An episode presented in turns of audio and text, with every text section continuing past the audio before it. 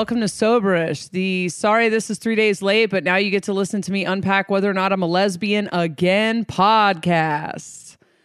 I'm Jessa. I'm here with Tess. She's going to help me unpack this right now. We're yeah, just we're gonna very- unpack your sexuality, Jessa. Conversation. I was definitely. This is why this shit, like the idea of like binary one or the other, is so fucked up because mm-hmm. I really think that this is like how everything got so confusing for me. Mm-hmm. And it's a running joke that like maybe my Twitter is just one day going to be like a coffee table book of a woman's journey to realizing that she's just a full blown lesbian, you know? But I don't uh all my first sexual experiences were were women, like girls. Like mm-hmm. we were young. And I don't remember being attracted to boys. I guess I do remember kind of having a crush on a couple boys in fifth grade, but it was all rejection based. If I look back, it was a it was a runner chaser dynamic. like you were the chaser. it was activation, yeah. And it was like nothing. It was just actually they were all gay. Like okay, yeah. okay, yeah, Yeah. right? They were all they all turned out to be gay men. I only ever have a thing for at least bisexual men. Like they had no interest in me and had no idea that I existed. Like they were like intense crushes. And hold on, I am fucking freaking out right now. There's this one guy, Tyr Simak. Simak? I can't remember how to pronounce his name. His I name would like was Tyr. Tyr T Y R, and I was like a fucking obsessed with him. He has had no idea that I existed, and then he was definitely gay. there was a boy that I went out with, John something. I'm just gonna fully name everybody. John Kaczynski. That we were boyfriend and girlfriend for a couple minutes. How do you and remember all these names? I don't know. These are like popping up. I haven't thought about this John guy in a while. But then he broke up I broke up with him and hurt his feelings. And then I spent the whole rest of eighth grade like pining over him, trying to get him back. Pretty sure he ended up being gay. And then just like tons of crushes with guys who never knew I existed, all gay. Um, okay, so there's something, right? So There's there's a thing. because I'm like, what is attachment system? What is actual love? What is any of Mm-hmm. this? Now, I am attracted to women. Like if I'm out in public You're checking out women. or very tall men, Okay. Like how tall do they have to be for you to like be over drawn? six one. Okay. Okay. But like, but like a six five guy, I'm like, yes. That's interesting. That's I a very like socialized power symbol. I think it's because I get to feel small. You know, I'm Oh. five eleven, and I just like live my life. I, you know, not like I'm the tallest woman on the planet. Yeah, but, but, you always feel like not tiny. yeah, Okay. yeah. So, uh, but that also could be It's interesting that you want to feel small. Yeah, That's a that's another that's whole an thing to interesting unpack thing because Mhm. that's like a big like dynamic uh between women. Like some women won't date a woman that is taller than her or uh because they want to feel bigger. So a lot of women will like absolutely know they cannot be taller than me because I have to feel bigger than you. And now with women, How do you oh, that's not true. I I think I could. I think I am like any which way with women. I like the idea of being the Small. bigger one. Yeah, but okay, you like but- being bigger. Yeah, but I have a couple of friends that are like six feet that I am extremely attracted to. So, Huh. um, I could do uh, the variety of women that I'm attracted to is so much bigger than the variety of men. So with men, you want to feel small. Men, I have to be in love, otherwise I lose interest pretty quickly. Okay. And women, I've I've just never fallen in love with a woman. Mm-hmm. It's just like when I fall in love, it's immediate and it's like a soul connection, and it's like I know I know exact like we're going like we're doing this. And I've just never had that. I've had it happen a few times in my life, and I've just never had it happen with a woman. Hmm. So dating everyone else is just always this kind of like, yeah, I guess you could be, be- be." and I know like it's nothing. It's just like I lose interest in a couple months. They lose interest. I don't give a fuck that they lost interest. It's just like whatever. Yeah. Most of my dating experiences fizzle out to friendship, which is my that's if you want to know how to have friendships with people of the opposite sex, just do what I do. Meet them on Tinder, date them for a month to three months, and then like you know become friends. Like that's how you get rid of all that weird Are they cool with being coulda, friends shoulda. after? yeah, I don't think anyone gives a shit. Yeah. Interesting. Um dating me is not And they're not trying like. I've tried to stay friends with men that I've slept with and it never the like the the the pursuit or like the hope that it will turn into sex again like never goes away which is why like it just it just becomes annoying like you spend two you hang out with them twice and then they're like okay like we're gonna bone Yeah, I don't fuck anybody. So uh, oh so you just see them yeah, and like they're like, I've had twelve blowjobs from you. It's enough. You know what I mean? We did it. we did it. It's good. Uh, I think they see all the other stuff that comes with the blowjobs, and they're like, "It's it's fine, okay it's fine. We don't have to do this." I don't actually, I don't know. Is it? There's like a slight tension. I don't know. Maybe in the background. I'm such a mess. Like I'm such a mess. I have no idea what's happening. I'm just now trying to figure it out. But what I want to get into here is programming. Because uh, my first couple sexual experiences were with, and now, so this is, I think I started having sexual experiences with girls. I mean, I was sexually abused, and so maybe this is why it was so young, but it was like, I think like 11. You know, we'd be like playing house, and you play the daddy, and I play the mommy, and then Yeah. it gets a little, you know, whatever, Yeah, you yeah. know. And then I did that with a girl. I was I there were several girls where that was kind of like it just is like what playing house was turning into. Mm-hmm. And then uh a friend and I did it and I don't know, maybe I like read the room wrong or something. she seemed really into it, but then the next day I got to school and everyone was making fun of me for being a lesbian. i see and this is fucking this is the 80s. when you say Right? like that 90s, was kind 80s. of va- like I don't want to trigger you, but like that was kind of a vague reference. Like, did you guys? we're just like dry humping. You Okay. know what I mean? Yeah. And like we're young. I mean, we're like 11, you know. Um And then she told people and made it seem like seemed like it was me. you. Okay. Yeah. So I want to say on that one uh it was mutual and maybe she got she was ashamed or Yeah. whatever cuz Yeah. I don't I'm not much of a person, you know, I've got rejection issues. So Yeah. Yeah. You. I don't come on strong. I'm Yeah. pretty like manipulative like I'm pretty much like put it down on the table let you pick it up. So Yeah. It sounds like she felt shame and then wanted to dump it yeah. by. And this was just like what that this is like the end of fifth grade. And so Yeah. it's just like what fifth grade was for me, right? So uh, a lot of shame and guilt there, and a lot of I'm not a le- like I'm not a lesbian. I'm not a lesbian because this is like this is the fucking 80s. This has got to be like 89 or something. Yeah. So I just the social like norms and shit were just like this just wasn't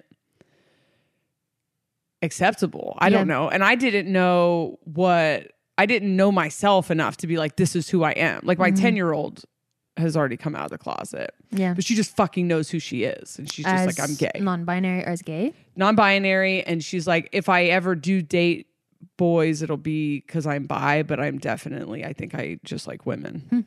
And she's not even like sexual yet. but Hmm. Yeah. She's just like, I don't like, I, she just already knows who she is. And she's just like, I'm, I'm gay. And uh, she comes out of the closet like every three weeks, and it's really funny. So I'm like, I. I know, honey. You told it's, I'm happy for you. That's great. That's, I'm excited. That's so cute. I'm just gay. I'm going to tell them in school that I'm gay. And I'm like, I love it. I can't wait for that email.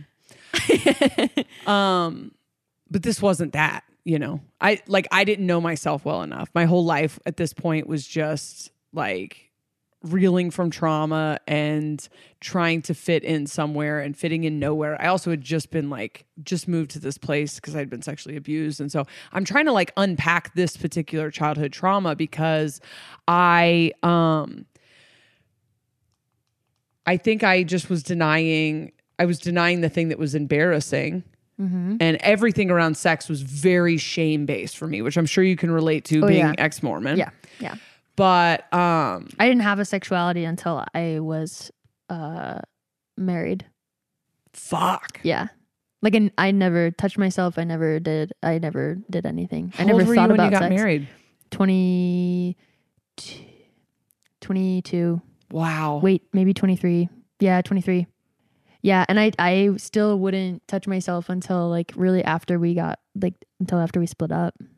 Yeah, that's so interesting. I don't think I I didn't masturbate until after I was married, but I got married as a teenager and then it was um and then it was on. I and I and I like I well something interesting is that I knew that I was like a tomboy. I knew that I like growing up I was like one of the one of the boys, gr- like playing Yeah. as a kid, and um, and so being Mormon, like, and my mom wanting something very different for me, like, it was very clear, like, very clear messages that that wasn't okay, and so then at some point, like, puberty hit or something, and I remember saying like someone like Josh Hartnett from Pearl Pearl Harbor was hot, mostly because I knew like I could finally see like something triggered, and it took me puberty, but I had been having crushes on like my me and my cousin, my boy cousin would have crushes on the same girls at school. Oh wow. Yeah, and like we would like kind of be competing,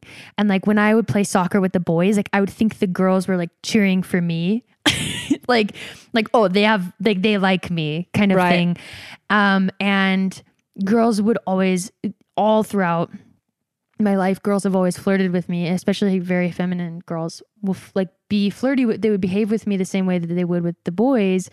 And so but i knew that this was not okay. So my sister i said like this guy was hot and my sister was like oh what did you say? That's so exciting. Mom's gonna be so happy. And i was like what? She's like yeah mom was scared you were gonna be a lesbian. And i'm like what is that? She's like girls who like girls. And i was like oh yeah no no that's uh That's crazy. no, you, no, yuck. And so from there, I just, uh, I just, I found, I just chose to find women repulsive. So I, I Okay, thought women yeah. were disgusting, like hated.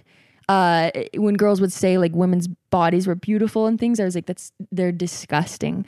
hated my own body. Like, unfortunately, grew into a very feminine body, and like I had an eating disorder to get rid of my curves and like I just I hated I hated everything about femininity. It's so crazy how just like in a second Yes.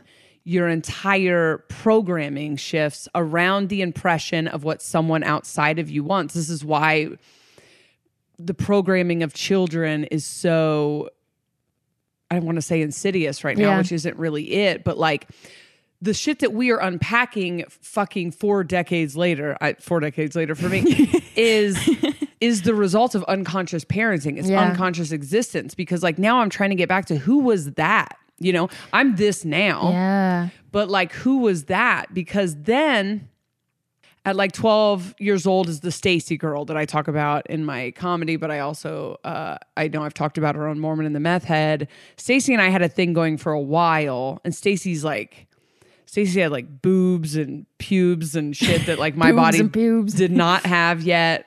Still doesn't have boobs. and um she she was very like sexual and self-assured and popular and nobody knew who I was or gave a shit and she just like loved me.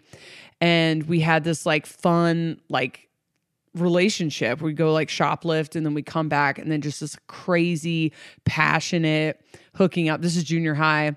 Passionate like hooking up like hook like you know and she's like teaching me how to do everything like i don't i have no idea what i'm doing and Yeah. i'm traumatized so like now i can look back and be like i was like frozen and didn't know what to do and it all felt so good and like the passion like the chemistry i felt with her nothing with a boy up until this point. point and uh, I think like I couldn't wait to be around her, and like I just felt exhilarated when I was around her. Like I can feel it when I'm talking about it. And then one day I get there and she's like, I have a boyfriend now. This is his friend Josh. You're going to make out with Josh. And I remember guilt, shame. I was grossed out. Like I was grossed out making Yeah. it.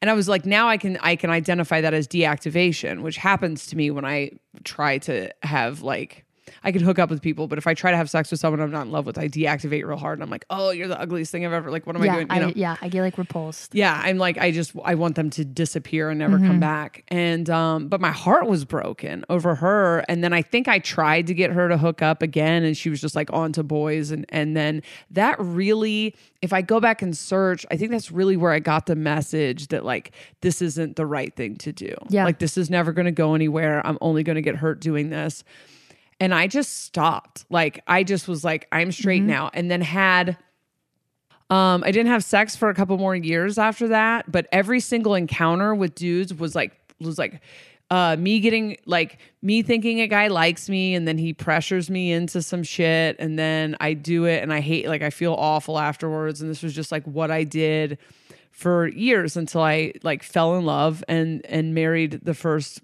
like boyfriend I ever had as a teenager.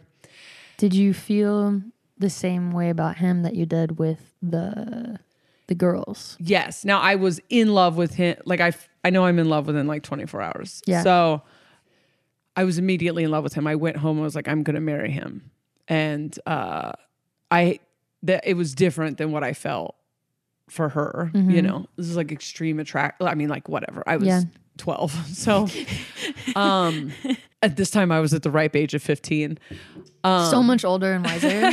You I really knew myself. I'd really like grown into myself. I was like three years wiser. But these are the things that are so interesting that come up in people's readings and stuff because it's like trying to get back to that essence of who you are. It's like one experience when you're young, you just like a, a switch flips. And then, you know, the joke in the stand up is if you ever had your heart so broken that you convince yourself you're straight for 25 years. And I think I've known like I wasn't straight. I don't know. I remember reading when I was like 16 that looking at other women's bodies was actually good for your self esteem. Hmm. That it actually doesn't take away from your self esteem. It, it like adds to it. And I remember kind of using that as a justification to spend a lot of time looking, Looking at at like women. Naked women. Interesting. Um, I definitely am physically attracted to women more than men. And that's yeah, see that's what's so interesting is just because I still like if I see a beautiful woman, I want to be like near her. I do not sexualize her at all. Like I don't think about her like without clothes on. I I just want to be like closer and I like want her to talk to me and like I just want to like see like her soul and it's like so gross and cheesy. And then if it's a man, he could be like walking down the beach and I will like completely sexualize him. Like God, and I'm just, like trauma? Is that my broken heart over. Stacy just making me Well, yeah, lust after every woman? I don't know cuz like and that's where I like I feel confused too by my sexual attraction to men because I don't eh, like I w- I could like see them and like the first time like I'll be like I'm not like I don't want to have sex with them but like I'm just like sexualizing them so much. And then the moment that it comes to like they start to feel emotionally connected I'm like go like I don't like please no. And and and then like the only times that I've felt powerfully attracted to a man is actually it's weird there's like a like there's a magic number with like 42 any like person that is like older than me I'll know that they're going to be significant because they're 42 years old well, that's wild. uh, yeah and like uh when I first listened to your podcast you were like you were 42 and I was Yeah. like and I was like oh this person will be significant that's really interesting. yeah I'm 42 for three more weeks. I think. am I 42 right now or am I 43? I'm 42. but yeah, the men that I've met, they are wise, they're intense, they have a lot to teach me, and I feel obsessed with like impressing them, with knowing them, with them teaching me things. And I just like, and I don't know, I think it might just be daddy issues. Like, like I have them. Yeah. but I don't the the moment that they show any interest in me the moment that they show display emotional vulnerability I am I don't want to say repulsed because it's like very extreme but like I don't I don't want to hold that for them I don't want to hold that space uh for them the moment that I might have to hold like uh, intimacy with them That's really interesting. I've also never, you know, I've been in love a few times and it's all like kind of been a runner chaser dynamic. Kind of, I don't know. I feel like a couple the a couple of them were n- not supposed to be a runner chaser dynamic and I created that. This last one definitely was, but I really only fall for people if I feel like our souls are somehow connected. You know what I mean? It has to feel like some deep we're not getting out of this until we play through kind of dynamic and everything else just fizzles and it fizzles with men and women. So it just has never happened with a woman, but um it seems like there's this it- seems like as long as I've known you, like the topic comes up a lot. Like it's this thing that feels hard to let go of, like this thing that feels like it's significant. And I don't know if, like for me, um, being more open to f- like androgyny a little bit. Like the blending of masculine and feminine has helped me realize that maybe I am just like gay or bisexual, but like homo romantic, right? Uh, like I'm maybe I'm only going to be in love with women, but there's like this important exploration of masculinity and femininity within this like shell. Yeah. Uh, so for you, and so I guess I say that just because like it was so hard for me for a long time to be sexually attracted to men and sexualizing them and wanting to have sex with them and then never being able to have feelings for them. Like it was so confusing. Uh, and falling in love with women that sometimes I wasn't even uh, that attracted to. So here's my question though, because I I feel like I feel like what if love isn't what we think it is? yeah. What if love is just karma? Mm-hmm. And now I'm going to have a bunch of people being like, my love is different. Okay, fine. Put that aside. What if those of us who spend our, like, for me, love is never some companionship. Like every single love relationship I've ever had has like changed the course of my life. It's, it's, it's changed the essence of who I am. I, you know, like, I had that 10 year marriage with somebody who was just like a life partner. I'm not talking about that Yeah. because I don't even like when you line that up against these like insane love experiences I've had. I wouldn't even count that. We were Yeah. like business partners, right? Yeah. So uh, I'm not talking about some, you know, you've been married for 20 years. I'm not talking about this. But like, what if a lot of this love that these like short, you know, three to five year relationships that we have throughout our life. I'm also not talking about these short dating. I don't even count like people I date for a couple months. It's just like, No. yeah, we were just hanging out, Yeah. you know? But these like these loves in our life, what if that is just school? Like, what if that is just like working out a loop or working out karma or figuring out a thing about yourself? And if the thing that I'm trying to work out is, you know, has something to do with my dad or is like a is a masculine because these these relationships where you feel more comfortable in love are they balanced relationships? No. Um one I would say like the the two like most intense loves I've felt. One I was very much playing the masculine and one I was very much playing the feminine. Like it it was almost like for me like my what I think about love is that I have noticed that I very much adopt a lot of that person like during that time period. Yeah. And so, like, kind of what you've said about the blueprinting, like, you take on that um, certain elements of that person, but even more so, they seem to active like the, the the people that have felt really significant in my life have activated something in me that doesn't go away. Like, and it's an awareness that it exists within. So it's almost like they have this thing to give me. Um, I think I see that. Like for me, love is very much like there's something that you have that I need to access. I and I adore it and I need to be around it more. Do you find out later that those are your qualities? And then I find out later, yeah. had. And yeah, and then I find out later uh when I I think one of the reasons why I fall out of love or like it kind of fizzles out is because I it's that moment where I recognize like oh shit like I have this and I don't have to like rely on this person for this thing. Now, I don't know because like we talked about like like narcissistic relationships and uh I've always been a little bit subject to like vampirism and and so I don't know if it's always true like if I still have a feeling for a person there's only been ever one person really where like I don't let go like I don't flip a switch Right. and so I don't know if that's like that I that I don't know. Remember when I said to you like it's annoying that I don't have as much fun without this person. Yeah. And usually like I can be like, "Oh, like it's okay. Like I'm I have these attributes and I can move on." And it's it's like annoying that I can't feel like I'm better off by myself than if this person was activating certain things inside of me and it's like I know that I have it. I know that it's in within me, but I like haven't accessed it yet. It's like this this key that I haven't quite flipped in myself, but I like I know that they're just there to mirror that back to me. Right.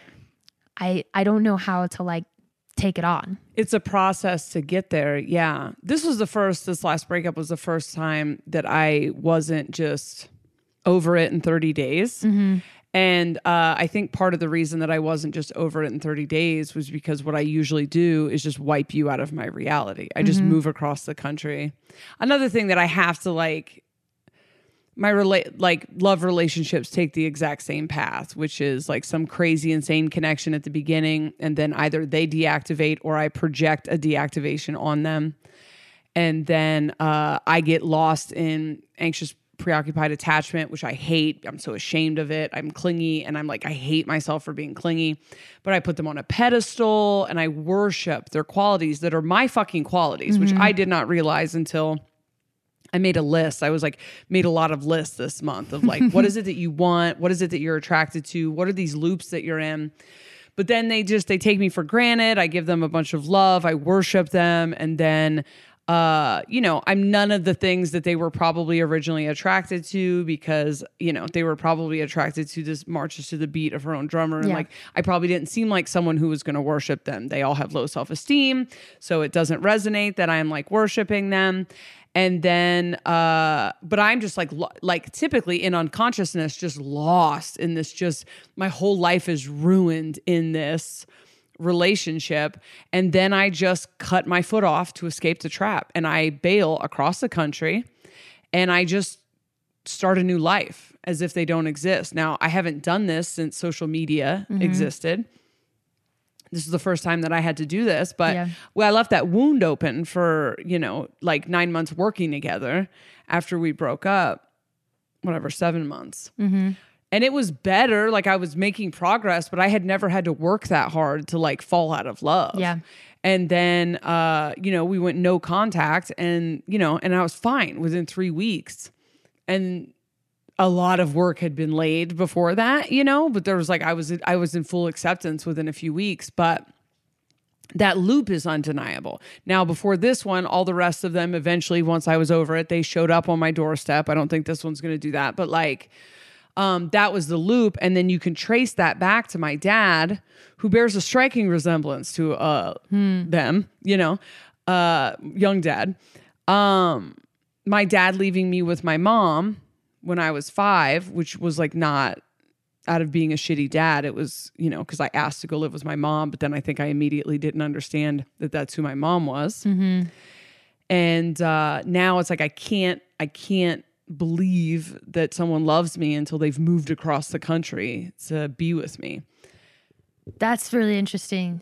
Mostly just because, like, in doing energy work, the thing, like, I've almost gotten to the point where it's like, I could look, like, I, I can, like, unravel this for you, but, like, let's just talk about your relationship with your parents. Because Yeah, it's eh, it's honestly, everything. it's gonna be the framework for like what we're gonna unravel because we're gonna like the way I like to approach energy work is that like I can look at all of your traumas, but like I don't really have to. Uh, I used to do that, and it just became like so fatiguing that, and it was just like cleaning out a lot of, of gunk, and I wasn't necessarily right. It's like clutter compared to the relationship with the parents. well, and and not even so much that, but like what I've realized is like the the mother that is portrayed, that is interpreted as a child, like the mother that you interpret uh, as a child and the father that you interpret as a child are the going to represent the same way that you mother and father yourself. So fuck. so the mother that you have uh and the father that that's how you're that is that is your framework. Like we have this tiny little world and universe around us. That is our training ground. It's the story it's the script that we start with. And we have to identify what this small framework is that we're working with so then we can throw out that script and i can show them in their subconscious that they actually have a completely different script. But that first script is let's say uh, that I, I'm working with someone and their parents are distant and avoidant. Well, she's going to struggle with processing grief because she has no internal parents. So she has no way to cope. There's no one to hold her as the mother, the feminine, and there's no one to take her hand and lead her and support her in a way of giving her advice and guidance as a masculine.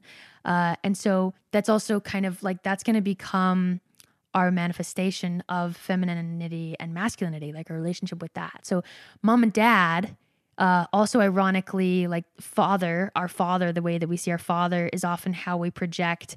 Uh, if we have like a Christian religion or whatever religion we have, like that's kind of how we visualize God as well. Um, and God being again like the eternal masculine. So the way that the the parent the experience you have with your parents, like I can look at it, I can like dig in, I can look at specific traumas, but realistically I can see very much where things are going to fall through the gaps if you had a hypercritical mom and an emotionally distant but kind father. I'm going to know that you are probably hypercritical of yourself and that when things go bad, you probably don't soothe or hold yourself or tell yourself compliments. You probably go into a hypercritical place. And when you need to father yourself, you probably become a little bit more, instead of coming, showing up for yourself and saying, motivational phrases and providing for yourself, you probably become stoic emotionally. Uh, wow.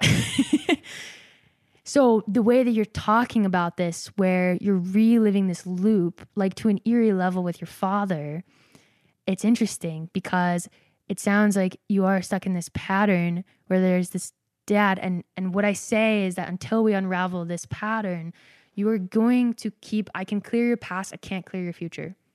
Right. Well, I think that this is where consciousness comes Yeah, in because exactly. I identified this loop. The, the other loop, and I don't know if I've talked about this on Soberish, I'm sure I have.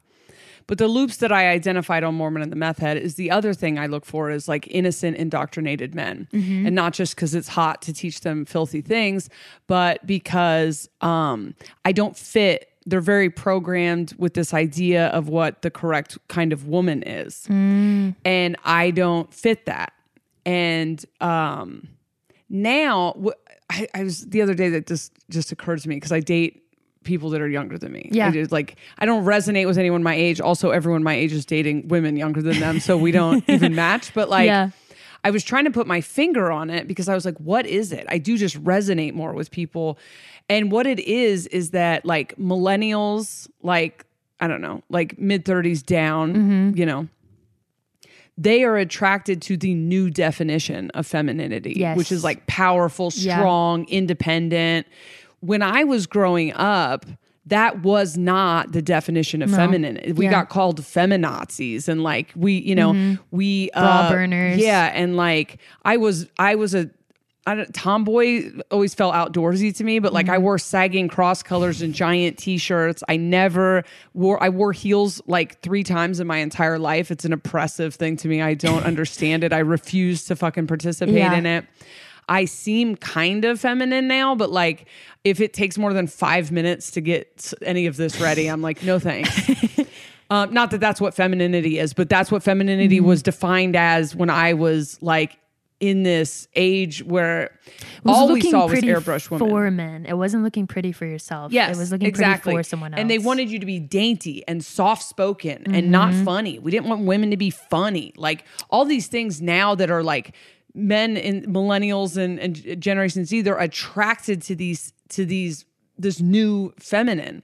But that's it was this gross like Well, I experienced that on my mission because I served a Mormon mission, oh yeah. and that's how it was. Like I did not fit in there because it was just like just you would just smile. Like it was just Yeah. like just smile and say yes to like the most bullshit things that they would say to you, and it was just like toxic misogyny because I was in Brazil and it's just a very patriarchal society and just like misogyny, like just insulting women right to our face, and we Yeah. just have to laugh. It was just like laugh, laugh and smile and giggle, and I was like, this is, and I would just see it in all the like all the women, and it was just so weird. It was just It's wild to unpack now because things have shifted so fast. Yes.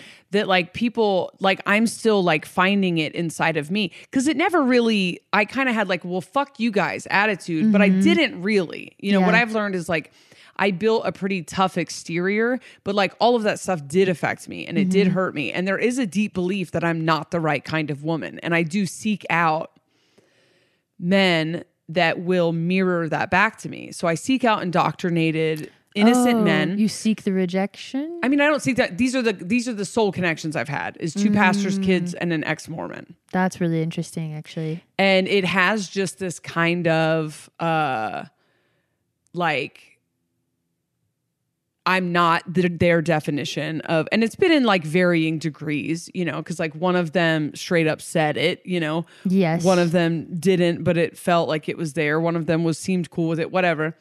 But um, we traced that back to I got molested by an intense Christian. I don't know if he's a pastor or what. He was something at his church, but he used Christianity and how like wrong side of the tracks I was to keep me quiet. You know, so every time he was doing something to me and I would like recoil, he's like, You're so gross. Like, why doesn't your mom take care of you? Like, you're so um, you know, like like implied that God was disgusted by me and like I wasn't Yeah. like good enough or whatever.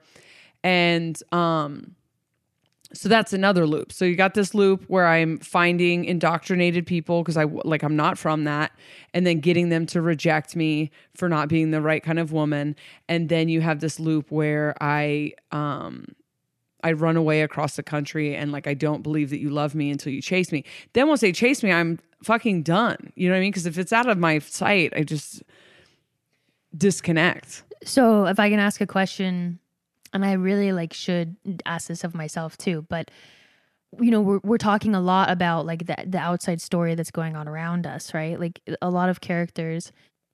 But on an internal level, how do you mother or father yourself? Like how do you self-soothe? How do you cope? There's something to just figuring out what the loop is and observing it because I found both of those and You the did. desire to re I did yeah, I identified them. Yeah. It was wild to figure out that it was my dad because I'll tell you that all my trauma was my mom. You Yeah, know? yeah. Because dun dun dun I put my dad on a fucking pedestal. Pedestal, okay. For having all of my qualities. Yeah. Like I I looked up to my dad when I was a kid. And Yeah. I think what happened was I looked up to my dad and I thought I'm unwanted. Like there's something wrong with me. That's why he didn't want me. Hmm. And he totally wanted me. He just thought I wanted to live with my mom. Hmm. And so kind of a big misunderstanding, but I um but then I never saw that because I did know I knew the story. I knew the adult version of the story that I asked to go live with my mom.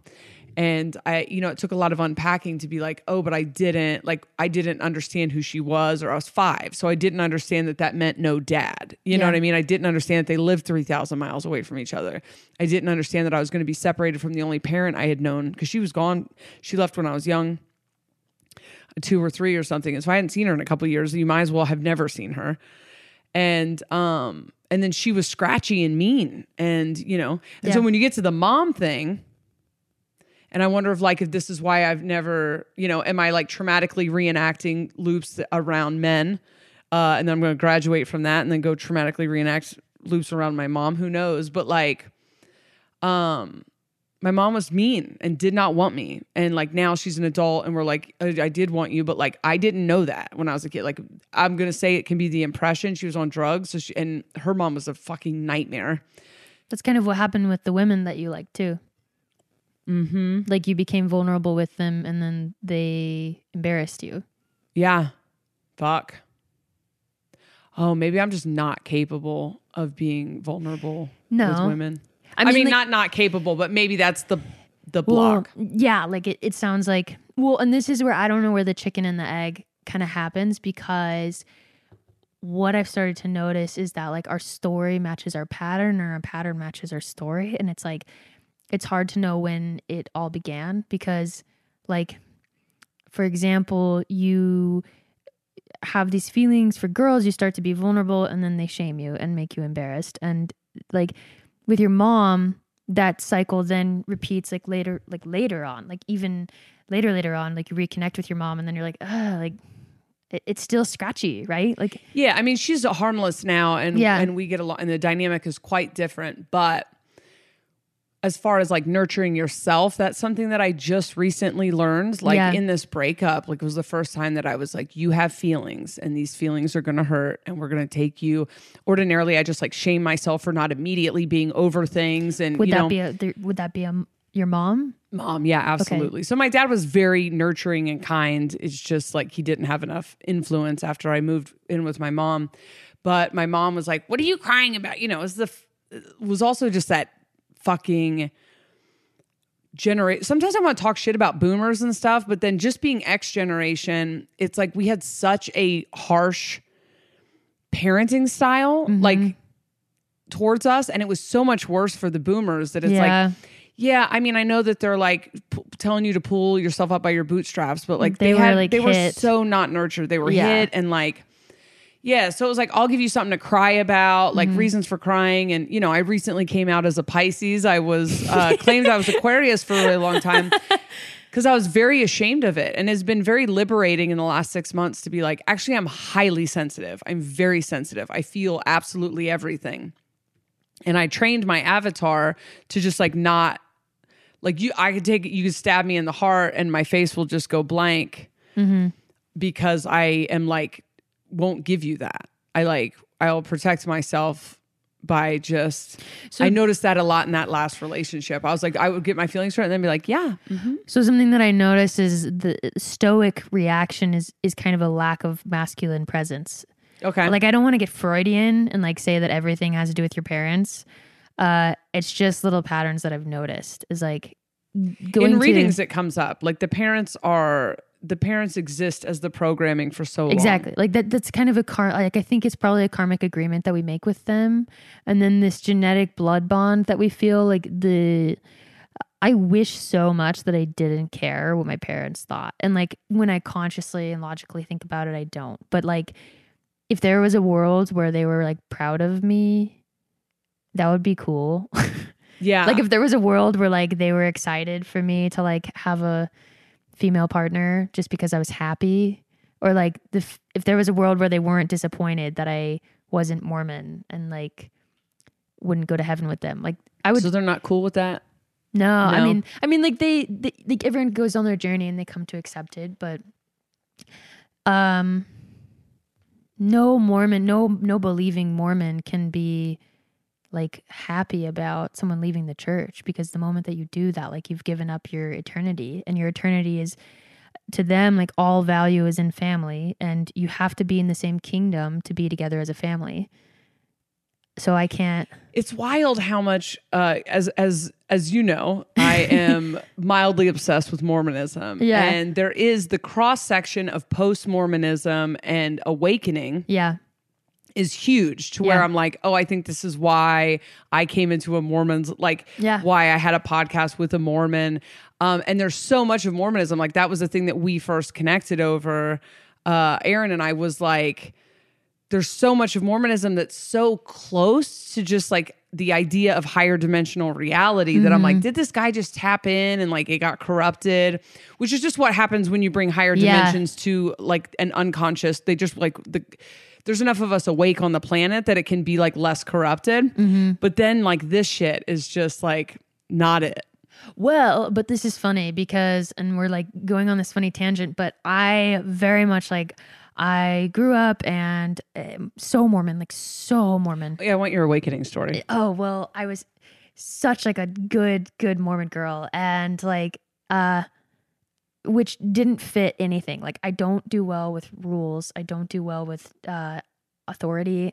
like, I'm very like, I'm very good. Like I never got in trouble at school or anything, but like if someone just says because I said so, like I will vigilantly find a way to oppose it. Like and um and so what I did was kind of like create this text test doctrine is what I called it. And like I had it was kind of like a spiritual pillar like in my church community because I was like basically anything that bugged me that people call their shelf, right? Like anything on the shelf, like you'll hear Mormons talk about that where the thing the things that bug them that you're told to just kind of like wait and don't address, I would like explore deeply and I would obsess over it and I would find like whatever I could, whatever logic I could to make it work. Um with a concept of God that that worked for me. The concept of God being one that like wasn't petty and not hyper masculine as well. Um and so because of that I with the kingdoms, there's a concept around the kingdoms. The kingdoms is that there's a telestial, terrestrial, and um, celestial, which is weird because I just dreamed about this last night. But uh, basically, Joseph Smith taught that once you are judged, like on Judgment Day, you're going to get sorted into kingdoms. And once you get sorted into a kingdom, you can never, ever leave that kingdom.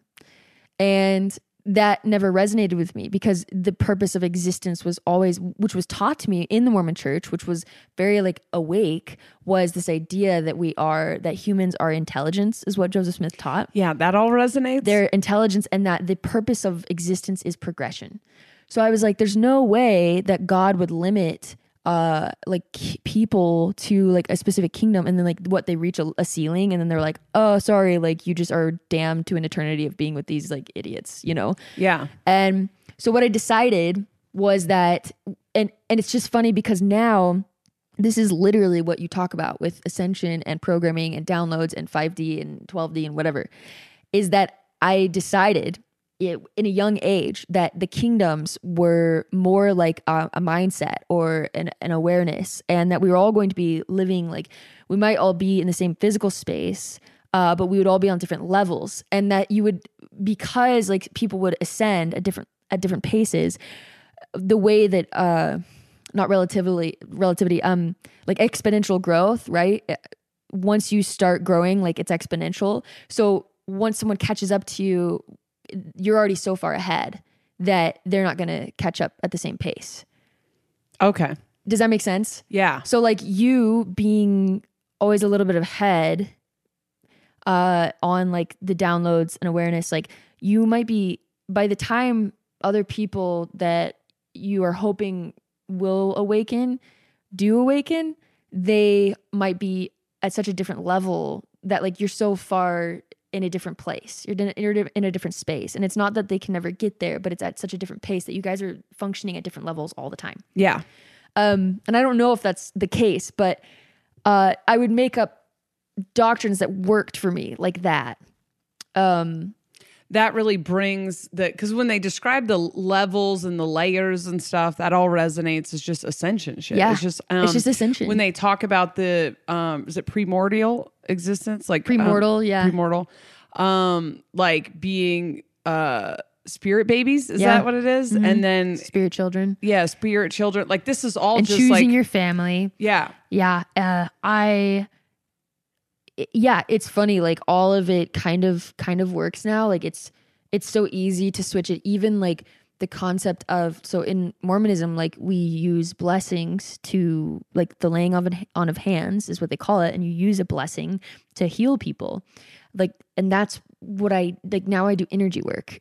like, so I that would seem crazy to someone else. Like even another Christian, not not so much to you because you guys did a lot of like kind of you guys did kind of like it was a Pentecostal church and there was like Benny Hinn and shit, which is that's all just hypnosis and energy work, okay. you know? But they didn't know that. And so were you guys casting out devils or what exactly there was casting out of devils, which is interesting Speaking now to tongues. think back. Speaking of tongues, which is just light language. Yeah. It's the Russian language that I talk about mm-hmm. that I've since confirmed as light language because I watched somebody else speak it and was like, oh, I know exactly oh. what she's saying. So light what? language is just like an inter um interdimensional language that we all understand because it's just like sounds and frequencies but it is you know it's like tra- it's still transmitting information and speaking of tongues was a big deal to me because I remember thinking, I'm always thinking like, what will I do if this plane crashes? What will I do if someone pulls a gut? Like my brain's always doing that. Yeah. And my instincts are always interesting because they're not what you would think. Like if I was 20 years ago, if I was on, even after I backslid, if I was on a plane and it was crashing, in my head, I'm like, I would speak in tongues and it would make the plane stop crashing. And um, now I think my instincts are a little bit different, but there still is so much power in that. And I have been in some sketchy, like, sketchy uh supernatural experiences where my immediate instinct is like take charge of the energy where I'm at, you Yeah. know? And and then I speak in that language. And like I feel like I'm shutting down. Shit's getting weird. I thought you were gonna have to listen to Am I a lesbian? Anyway, when I'm talking to demons, I uh I speak in Russian. Interesting. So that's part of it. But yeah, like there was a lot of like breaking generational curses was like our pastor's entire like platform. And he was like Benny Hinn's opener when I worked for that church, which is crazy. It's a circuit like comedy. And Benny Hinn really, that's all energy shit, Yeah. which I think we're going to see a lot more of. It's also hypnosis. There's a ton of hypnosis in there mm-hmm. as well. And I, met some tweaker who knows if this is true that told me that he was in hypnosis school with Benny Hinn, which would be interesting. But it like wasn't fake. It wasn't like the people that were going up were faking. I got healed uh twice from just watching Benny Hinn's show. Like like actual like physical things removed from my body. Do you think that's because you chose to be healed or because he had a power to do it? I think he's probably channeling some power and then but yeah, I think you're healing your you're, You're like connecting yourself. to it. Yeah. Yeah. Yeah, I don't. I, I I've heard a lot of like miraculous healings within the Mormon Church, like using the priesthood. I think um, you've probably also heard of patriarchal blessings, where it's kind of like a fortune telling. Yeah, so. I got really into that for a minute and then it kind of bummed me out because it was like I thought it was so crazy because his said discernment and that was the thing that a prophetess told me. Oh, But then since I've heard that like certain like There's, like, bishops certain- were handing out like the same ones on whatever day or whatever. Do Oh, I have that wrong? Am I fucking that up with no, the you're, th- you're talking about special names, the temp- temple yeah, names. no, but there was like um one of our later episodes of Mormon and the Meth Head, we talked about the patriarchal blessings, and they weren't as cool as we thought they were. I like I've never read the same patriarchal blessing for two people because they record it in person. But I do think it depends. Like what I've found for people is like some people find it to be very prophetic, like post Mormons. They find theirs to be very prophetic and some don't. Like I don't find mine to be very significant, but like I think it really depends so much on the the patriarch because they're the one tapping into you and following their, their intuition. Yeah. So like if they're good at it, anyone can do this. Like yeah, I think that's what we talked this. about was to depend on the guy who you had Yeah. doing it because if you had like a cool guy, but there were some that were phoning it in, I think is what it was. Oh. Because that was Danny Dartnell's like podcast idea was just like going through people's patriarchal blessings. I hope she does it. Yeah. Yeah. Going through their patriarchal blessings and then and then talking about whether or not like these are still things like in your life. Hmm. Yeah, I uh I I I like I'm grateful for like the the heritage that like I grew up with, like the culture that like founded my upbringing just because I feel like it's very much like opened me up to these kind of discussions and uh like I study I was always used to being like the weird kid because I grew up Mormon in Georgia so like I was already the weird Oh kid. yeah. And then I finally left the church and then moved back to Provo, Utah. And I was like, God, like I just wanted to fit in. But like I'm such an Aquarius. Like I never wanted to fit in. That's Right, bullshit. right. So like I didn't want to fit in. But um but no, so I I served a mission. I was like very good. Like I said, no sexuality. Probably a large part of that being because I was like pretty fucking gay. And like uh so I was like had crushes on guys, but like um girls would talk about like um you know when they're like I don't because it's a sin to sexually have sexual actions with another person and before you're married and so you know everyone's doing shit and uh my friends would be like i don't know like it just happened like i just it just happened and i was like nothing just happens like it is like this like this person like i notice when a guy is like breathing too close to me like there's no way it just happens and then I remember when I had like my first sexual experience with a woman and I was just like, oh my, like my brain was gone. And I was like, oh, that's what they were talking about. Like all this time I was judging Yeah. them and like it did just happen. but um, yeah, so I'm like, I never, I never had a serious sin. I never had to go talk to my bishop. Like, I never, I was so good. I was so, It's funny because you're like, I'm crushing this, and it's actually just like, no, I'm hella gay. yeah, exactly. Yeah. So I'm like, I'm amazing, like so righteous. Yeah, I'm just super evil. um, no, so like I go on a mission and um again like kind of went on a mission to avoid uh this boyfriend that I had. I was obsessed with having boyfriends because it made me it was like a, a purse. Like I was so paranoid of up to this point I had actually had like an experience with a girl who like basically like fell in love with me but like not sexual and it was like really scary for me because everyone was saying that she was in love with me and I was like "Mm, she's going to give me away subconsciously so then I was like I have to have boyfriend boyfriend boyfriend I was like obsessed with looking perfect having like long blonde hair and dressing well and being flirty and I could not go a second without having a boyfriend um Wow. yeah. And I was at BYU and it, it was just so important to me. It was the only way I felt comfortable interacting with other girls. If I had a boyfriend, like I felt safe. Because you're like hiding the fact Yeah. that you're gay. Yeah. And so, because I'm so naturally flirty, like with everyone, that I was like, and I would naturally flirt with girls and guys. But What's the opposite of a beard? it's a purse. It's a purse. Yeah. Oh, okay. That's why I was like, Yeah. You're like, my purse. She's like, it's must some weird, some weird Mormon term. I was like, I don't know why you're talking about your accessories, but I like don't Oh carry my a God, purse. That's so funny. I'm like, hey, listen, I got I'll a have is funny like a bag, and it's only to carry like all my digestive pills. Like, that was so random of you to say, but I was like, okay. Like I thought you meant like an okay, got it. we're all Got accepting it. here. Got like it. you can refer. Like, do you want to talk about your watches too? I know, Like, Yep. It was just my carrying device. No, so like Oh, a, fuck, a purse funny. is a guy. So uh, then I go on a mission and I fell in love with my first the first girl that I lived with.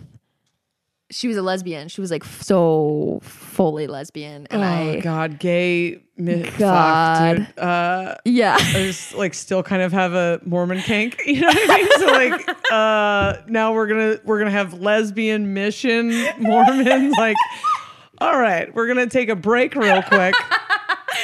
We're checking a lot of some- boxes. some checking a lot of Uh, boxes right now. Just loosen this collar. Uh, it's, it is kind of hot in here. It is. Yeah. It's like literally hot in it's here. literally- yeah, but it just got worse. Okay, go ahead. I'm fine. Um, yeah. So I, um, we were like roommates. We weren't companions, um, which made it like so much more intense. Yeah. So we were like roommates, and we would ditch our companions. We would wake up at like five in the morning so we could run together, and just to have like more time together. And um, somehow our companions like didn't catch on. Like they were still asking Sister Astorga was her name, and sh- they were still like asking her like, so like, do you have like a boy waiting home? And I'm like, how do you not see that she's so fucking gay? Like, how are you not seeing this? Like, we're literally like c- cuddling blatantly in front of you. We would like hold hands. All this time though, I have uh, a boyfriend waiting at home for me, so I'm good. Like, Right. so I'm just like obsessively like talking about this guy that I don't even like. Uh, just so that like I am just constantly like I'm straight, I'm straight, I'm straight, I'm straight, I'm straight. Are you consciously thinking that you're straight? Or are you like consciously thinking I'm I am covering up the fact that I'm gay? Uh, both. Like it's so confusing in my subconscious right now because I do know that like there was this moment where I became so anxiously attached to this girl and like uh, everything that I had seen in like the movies and what you're supposed to feel like when you're in love, I felt. I wanted to borrow her coat. I wanted to like I felt so good wearing her coat. I wanted to be touching What her is all that the time. fucking coat thing? I What I don't that? know. I don't know. but Why I is need it to wear like her a clothes. drug? Yeah. I don't know. I never wanted to wear anyone else's shit. Like I was like, ew, like, no, you're I, I don't need your stuff. Like, don't take care of me. And then it was like her like dumb frumpy missionary coat. And I'm just like, oh, I need I yeah, I could use that. I'm a little chilly over here. Like and we would Yeah, I'm like, why did I forget my coat right now? Oh, because I want to wear yes. his coat. Oh, yeah. whoops, I'm freezing. Yeah. yeah, and she Yeah, so I mean, we broke every rule. Like we broke so many rules. Uh, we would just stay up. You're supposed to go to bed at ten. Like, d- absolutely, that's a hard rule. We would stay up till like 1.30 in the morning, What an cuddling. amazing life experience. Oh, though. so magical. Uh, so like painful. But I remember like her being gone and me feeling like shaky and me being like so anxious for her to walk through that door. Uh, and thinking in my brain, this must be like what it's g- to be in love. I can't wait till I feel that with a man Oh wow. because I had to.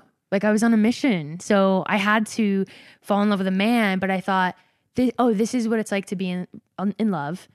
And at some point, I'll feel this for a man. But like, I'll just enjoy it right now.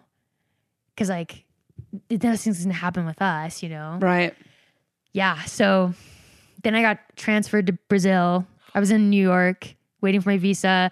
Didn't want to leave because I was madly in love with this woman. Like every high school like feeling that I should have had for like crushes is like awakened. And I'm like, we're passing love notes constantly and just like holding hands while we walked down the street. Like we were sister missionaries. Like we were Mormon missionaries and we were being gay as fuck. God, I love that. I feel like the girls can get away with that in a way that the boys in Mormonism Oh, probably and she was couldn't. well, and she was like uh Latina, and so you can get away with like a lot more touchy feeliness. Yeah. And like the night before we left, like we cuddled, and it was like the first time that I felt like aroused. Uh, and I was like, "This is bad." Like I felt so guilty. I'm like wearing garments, but like They're wet. this girl, yeah, and this girl's like holding me from behind. Yeah, they're soaked, and I'm just like, what's wrong with me? Like, who am I? And uh, uh, yeah, I the only time I I did this thing with women with girls where like I would like lay down talking to them, and this happened with another girl too, where like. I was so straight. I was like so straight. I would always talk about the boy that I liked. And then I would sleep in the same bed as them and we would talk. And I'd always do this thing where it was like a sneak kiss where I would like, I would talk to them and we would, our lips would touch. So like we would talk to each other with our lips brushing each other, but it wasn't a kiss. Interesting. Yeah. It's giving me anxiety because it's somebody talking to me that close to my face, freaking me the fuck out. But okay, hold on. I want to go back to this for a second because this is. I know on this podcast we spend so much time talking about galactic shit and like death of this energy and whatever, but like at the core, consciousness there's so many layers of consciousness, but at the core, knowing who you actually are is consciousness. Mm-hmm. Okay. So, like, I knew that reality was a video game for 20 fucking years. Yeah. And there was quite a bit I could do with that. Yeah. But until the 2017, like, ascension, I didn't know who I really was. Yeah. I knew who this avatar I built was, and I was pretty confident in that. I had that like fourth dimension uh healing where like I I accepted that everything happens for a reason. Like a lot of spiritual bypassing is just you've only made it to the fourth dimension. So like you just it, there's like an ex- it's all mental space shit. But in 2000 this this time 2 years ago, I was still making fun of women that were clingy when I am clingy. Mm-hmm. I'm anxiously attached. I didn't know what anxious attachment was, Yeah. but I was actively like judging that in other people. I had confidence, but not real confidence. I had secret low self-esteem. I was see I was confident in the avatar I had created. Yeah. And the difference there is not arrogance. Like, I don't think it came off as ego. I think my confidence really, like, read as confidence because I believed it. But what it was was that I realized when I was 20, everyone else is so fucking insecure that it doesn't matter. Nobody's thinking about you. Like, I learned these kind of mm-hmm. ideas, but like, Yeah. I didn't love myself. Do you feel like you do now? I feel like I do now in a way that I've never fucking done before because I know who I am now. I mm. know You can like accept that. I can accept it. I'm like mm-hmm. I'm like it like from the gate I'm able to tell you like I have an anxious attachment style. I'm able to like look at it.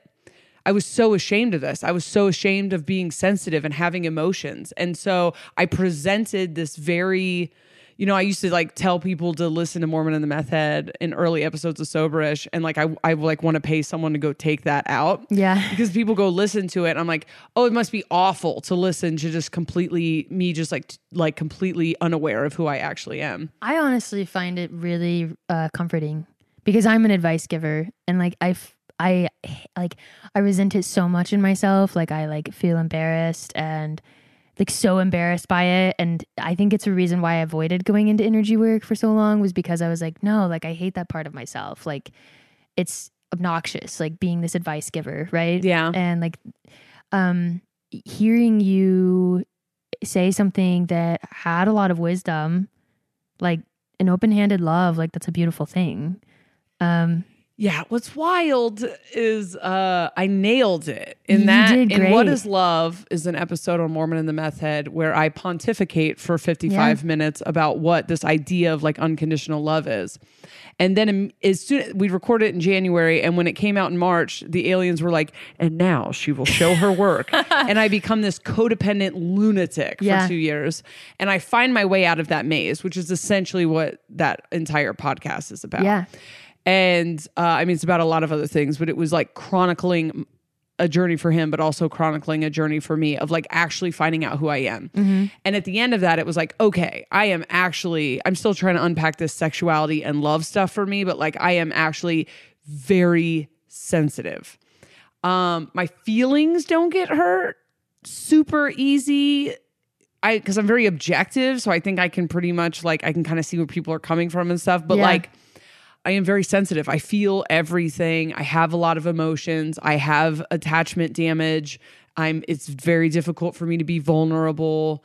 I if I say something vulnerable to someone, like if I put myself out there, it's like I'm followed with a, sense of impending doom, which then makes me want to like I obsess and I'm Yeah. like uh distance the slightest amount of distance makes me like i like five year old me is like he's never coming back. He's never coming back. He's never coming back. And so like then i start doing like i act out to like take temperature to make sure i'm safe and stuff. And these are all things that like i made fun of in other women because they were my things and i didn't know those things about myself yet. And so this is what like as i'm trying to unpack the sexuality thing i think what it is now is i'm just bi and probably mostly attracted to men and for now for whatever you know Well, whatever like- i'm figuring out I think it's okay to be sexually attracted. Like that's why I say like I'm sec I'm bisexual or pansexual but homo romantic. Like I seem to only at this time have romantic. I think there's a romantic spectrum as well. Why do I feel guilty? I feel guilty Yeah. for being only sexually attracted. I don't just like dating, dating. I say it's it's 50-50. Like I'm Yeah. Mm-hmm. dating just d- dating, but I don't fall in love with people I date. I fall I like meet someone at a grocery Yeah, store and like- we're married by the time I get to the parking lot. Yeah, it's Yeah. not it's never I've never fallen in love with someone I met in a dating you know, it's at like I walk past them or it's at a fucking drug deal or something. It's ne- I've never fallen in love with someone that I went on a date on date with. You know, uh, something that's coming to mind is like I think attachment and attraction might be very different things. Yeah. Like a- attraction uh, for me, like I think is very like it's a very like physical thing, right? Like uh the attraction I feel to men it hit me very clearly when I hit puberty. Like it was very much like this is built into my genetics to find men sexually attractive. Attachment, like I I don't attach to them. Boom. That's exactly it. I mean, I don't know. I don't. I don't. I don't attach I- to anybody I date. Yeah. So I don't know But what I- it is. but I, I do, do- wish I had a dick. I know that. I don't know. It's like when I try to like articulate like what. Penis envy. Yeah, I do wish I had a dick. Like I think I that mean, all who- this. I've thought I my mean, whole life. yeah. Why am I a girl? Like I definitely felt like a guy. I think most of my life I felt like I think I think this too. I'm like, what if I grew up in a generation where being trans was acceptable? Would I have stuck with this woman thing? You know? I don't know. What if I had grown up where I wasn't like shamed for being gay? You know, would I have allowed myself to be pushed in that lane? Would I have ever even explored men? Would I have noticed that I hated the way it felt after the first couple times and never do it again? It's really interesting the opportunities that we have to be in like the, the children today have to live in a conscious reality to where my kids are not being told who they are Yeah. and they just get to fucking write their own script. I don't Mm-hmm. tell them shit about who they are. And if if they're if they act one way for 6 months, I don't identify them as that later. It's just everything is like what do you think? What do you think? You know, they wanted to get on this fucking slingshot thing. Do you know what I'm talking Yeah. about? That ball? Mm, yeah, yeah. and they are 10 and 6 and i knew that the 10 year old is just pretty like anxious Yeah. and um, the 6 year old doesn't give a fuck and um, i knew the 10 year old was gonna freak out but like she wanted she thought she wanted to do it Yeah. and it's this weird moment as a parent and i miss a lot Yeah. You know i i misjudge because i'm like okay this is going to freak her out but i don't want to tell her what is going to freak her out i don't Mm-hmm. Want to tell her you're going to make a mistake here i want to Yeah. let her make her mistakes Yeah. Because then you might project a trauma onto her. Anyway. Exactly. And so I went and she got, try- I let her go. I let them go together on this fuck. I did forget that it went upside down. I thought it just went up and down. And then my sister, like, once it went up and my heart sank, I was trying to make a video and I was like, oh my God. I was just like stressed the fuck out till they were done. But, uh, and then, you know, Phoenix had a rough, you know, Lily Time. told me that she was screaming, I don't want to die. And I just like Oh. broke my heart. And I was like, all right. So sometimes I need to step in but I just think the opportunity to, you know, I am what I am now, and it, it's just a fun, just trying to constantly unpack it. Right? This Yeah. is like what I mean, this it is existence, Right. right. We're always like making these mazes and then crawling ourselves out of it. but it is so. I'm so excited to watch these generations be nurtured by their parents. Parents understand attachment stuff. Um, parents let them like consciously exist. Don't tell them what reality is. Don't fight them. This is the thing that happens is like a generation gets older and then they want to fight the younger generations. Like back Yeah. in my day, Oh, we stayed out until the Yeah. streetlights were on. And I was like, yeah, that was your movie. Now this is my fucking movie. Yeah. And you can either just rot here on the planet pontificating about I said pontificating twice on the same podcast. Please someone come kick me in the face. She opened a dictionary earlier and she was Listen. like, "This word, I'm going to say this three times." I'm very 60 and that means I get access to 12 words from my vocabulary per day and are just on a loop. She's like, "Watch this pontification." Oh god, I hate myself. Um the uh the old people versus yeah, the, young old people. versus the young people is really just like reality is this constantly like evolving movie into a new movie, into a new movie, into a new movie. And like older people like bitching about like their movie was better. And it's like it it's a new movie and you're missing out. Like you could be participating in 10 movies in a lifetime, and instead you're just Yeah. still talking about an old one. Yeah. They don't fucking play till the streetlights are on anymore. Who gives a fuck? You know, they're on the internet. Yeah. They're getting exposed to people all over the world and all kinds of ideas and concepts and shit. Mm-hmm. And that's fucking cool. And you weren't doing that with your three fucking friends from the neighborhood until the streetlights were on. So like I don't know why I'm ranting about this now. but I love this idea of just like these kids are going to know who the fuck they are. They're not going to be 40 something years old trying to figure out who am I, which is still fun and I like it. And I don't even mean to sound like uh I love self-discovery, but I mean, they're just gonna have more. Who am I? They're gonna be like, am I a girl or a boy? Am I non-binary? Am I uh like they have so much. Like even watching my friends who are exploring their uh, gender identity now. Like this is like a big thing for people uh, leaving the church now. It's like not just like what is my sexuality or not just like who is God, but like what is my gender now? Yeah. Is this big thing because the nice thing of leaving indoctrination is that then you have to question everything. right. And I love so that. so everyone's like what am what am I, what am I? Uh am I a boy, am I a girl? And that's like that's the slate that like our younger generation is working with is is not just like what am I going to be when I grow up, but it's like what like literally all options are open. Like everything is possible now. So like what am I going to be? I almost wonder if it's going to create like a whole new type of drama. Imagine imagine a, like a TV show of a bunch of nine non-binary sexually fluid people. Right. Like holy shit, they're all going to have sex with each other first off. Like Yeah, well just the fucking freedom in that. no, it's exciting. It's cool. It's just a whole different Phoenix- drama. talking about gender. She, Phoenix has not shut up about gender since she was like 7. Really.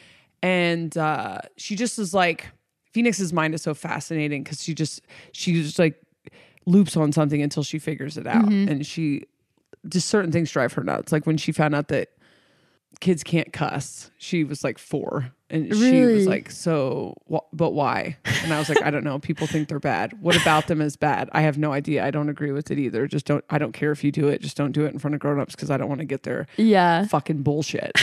uh, and she's just like, "But how are the words bad?" And I'm like, Yeah. "I don't know. I mean, as far as I feel, I feel like can't is a, you know what I mean? Like is a worse Absolutely. um a word than fucking but like Mm-hmm. you know it's just it's a it's a societal construct i taught her about Or societal wrong. constructs right yeah, Yeah. it's like it's it's word leftover wrong. christian bullshit Yeah. you know what i mean and but she's, it just drives her nuts these things that are just like don't make any sense and gender is kind of one of those for her because she was like well so uh the idea of she's also very non-committal capricorn but she's like the idea of having to commit to one gender for my whole life feels like a big decision. And like what are the odds that i want to do that? One gender for my whole life. But then the idea that like my parents decide what my gender is is like That's so cool.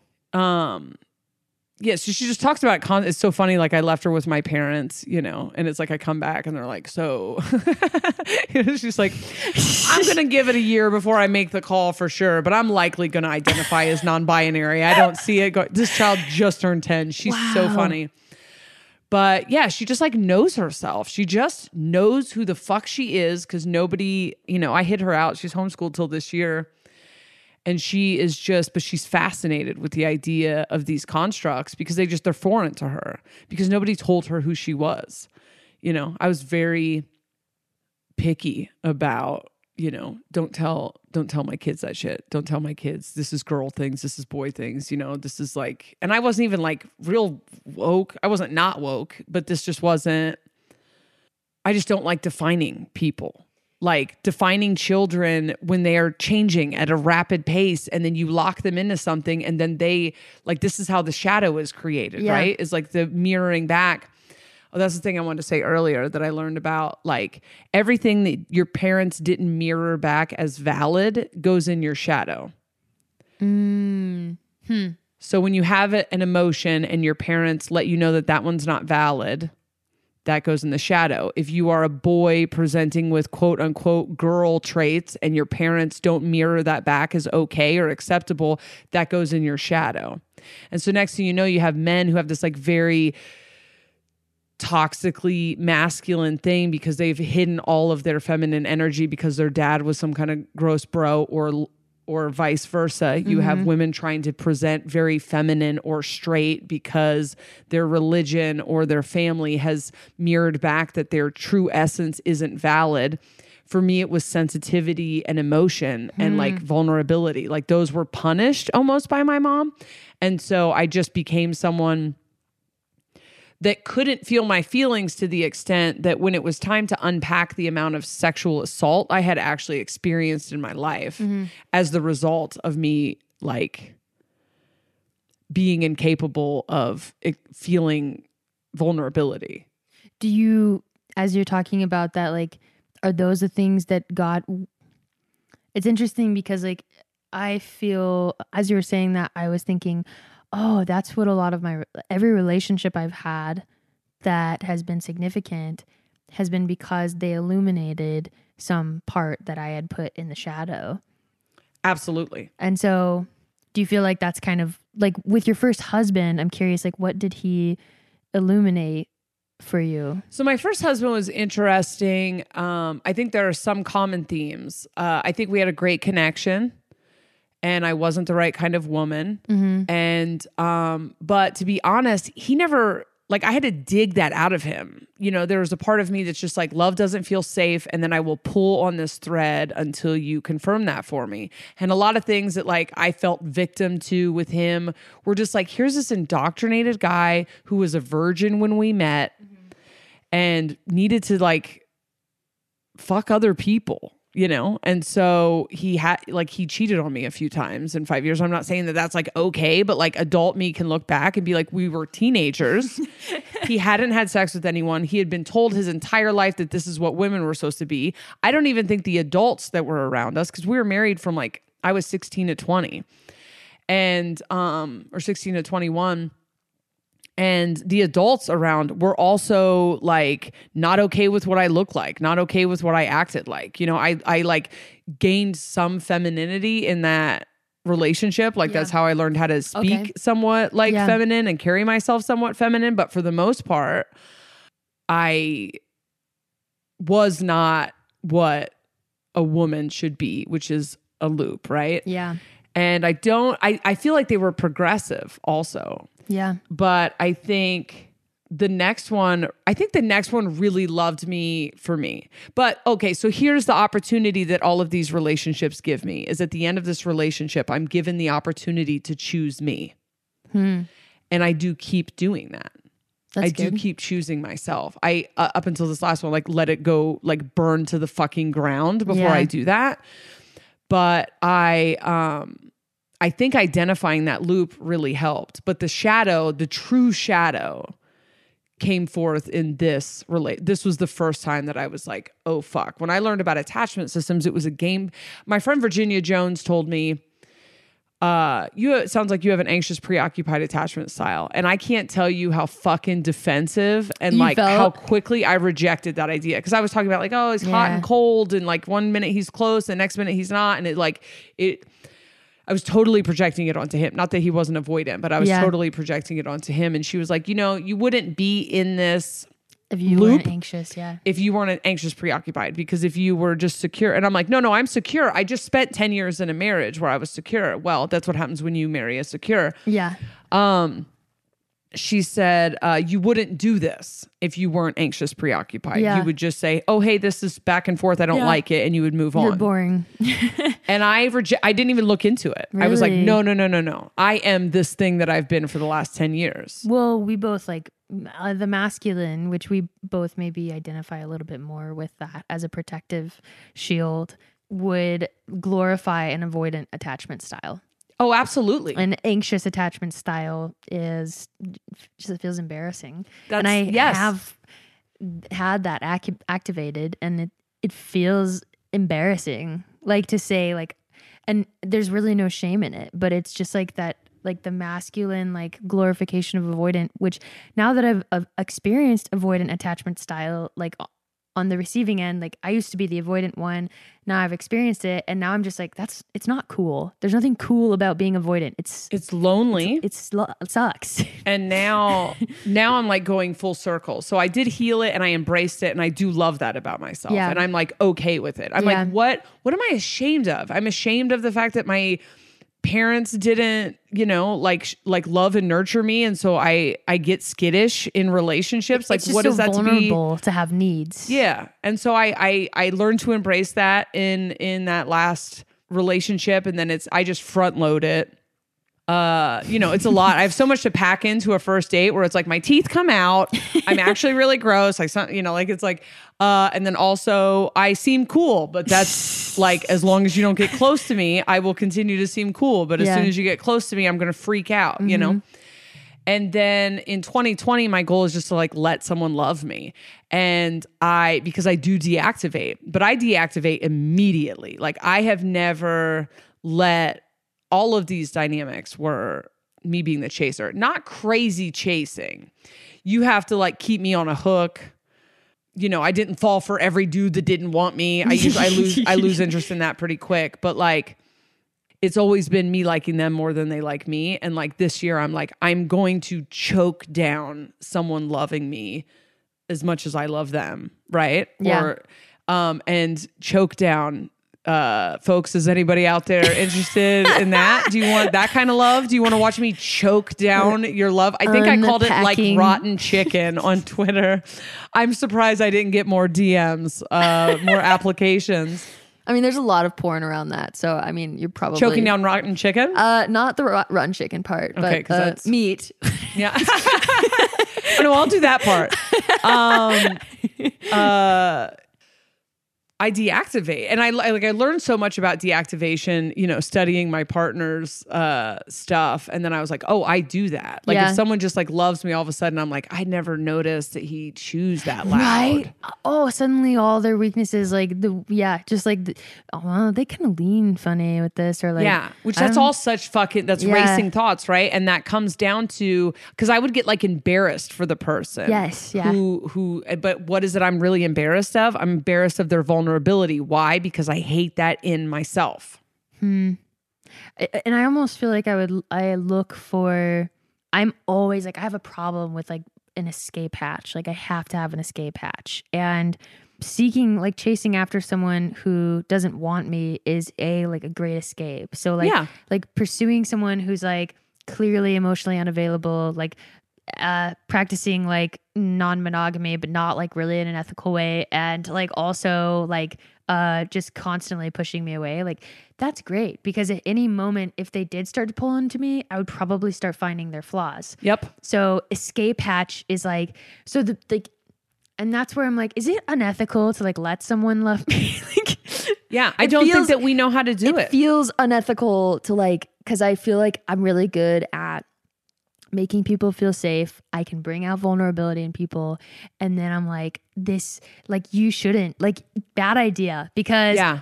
I I don't know how I fuck it up, but I will, and like I have poor attachment styles. And like I'll be there for you 3 years down the road but I'm not going to be a good partner. Like I'll show up for you. Like I'll still be your dearest friend. Like I will see you through and through. I will support you. But like I suck at romance. I don't If anybody listening to this podcast doesn't already know what attachment styles are, I think everyone on the fucking planet needs to read the book Attached Yeah. Mm-hmm. by Amir or something, Levine. And so we have the different attachment styles. You got secure attached. Allegedly, they t- they're half of the world. I guess they're all living on a, Yeah, a marriage bullshit. compound somewhere because fucking I haven't met any of them. Actually, I've met two, the Dartnells. Um, then you have uh, anxious preoccupied, which are people who, uh, when they're attachment, and I have found that most people are both atta- anxious avoidant. anxious avoidant, Yeah. depending on if they get caught in the um the uh orbit of Yeah. someone else who's anxious avoidant. So what if we consciously knowing like I have a tendency to be anxious and avoidant, I have a tendency to be anxious and avoidant, consciously enter into a relationship like knowing knowing this language, knowing these tools, and then knowing the triggers and talk through the triggers, right? Because, okay, when I was hacking money, mm-hmm. I talk about when you hack things, it feels awful. Like you have to burn that, pro- you like are burning programming out of you, right? And so I like I had so much poverty mentality that I had to burn that fear out. So I talk about I feel like I've told the story many times. I go to a $200 dinner and after the dinner the guilt and shame kicks in and then I just want to die. I'm just like Mm-hmm. racing thoughts about oh my god, I could have spent that money on bills. Is the exact same type of anxiety Yeah. as someone loving you, right? But what happens when you're unconscious and you're deactivating is you believe the things that you're thinking. yes So it's like, okay, let's say you meet someone, you think they're unavailable, Mm-hmm. right? And they're so attractive to you. And then they become available or they start to like you. Mm-hmm. And then you're like, oh, I didn't like, I thought I liked him. I don't like him. Da, da, da, da, da. Right?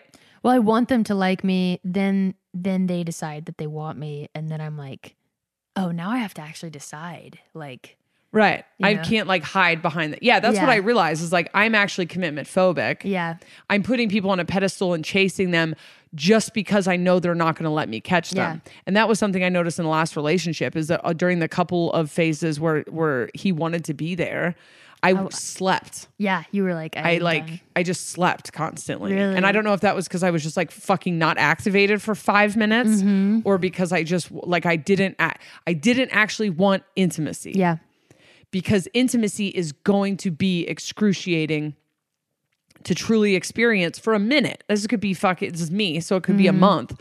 But like to like actually and that's what the aliens were talking about.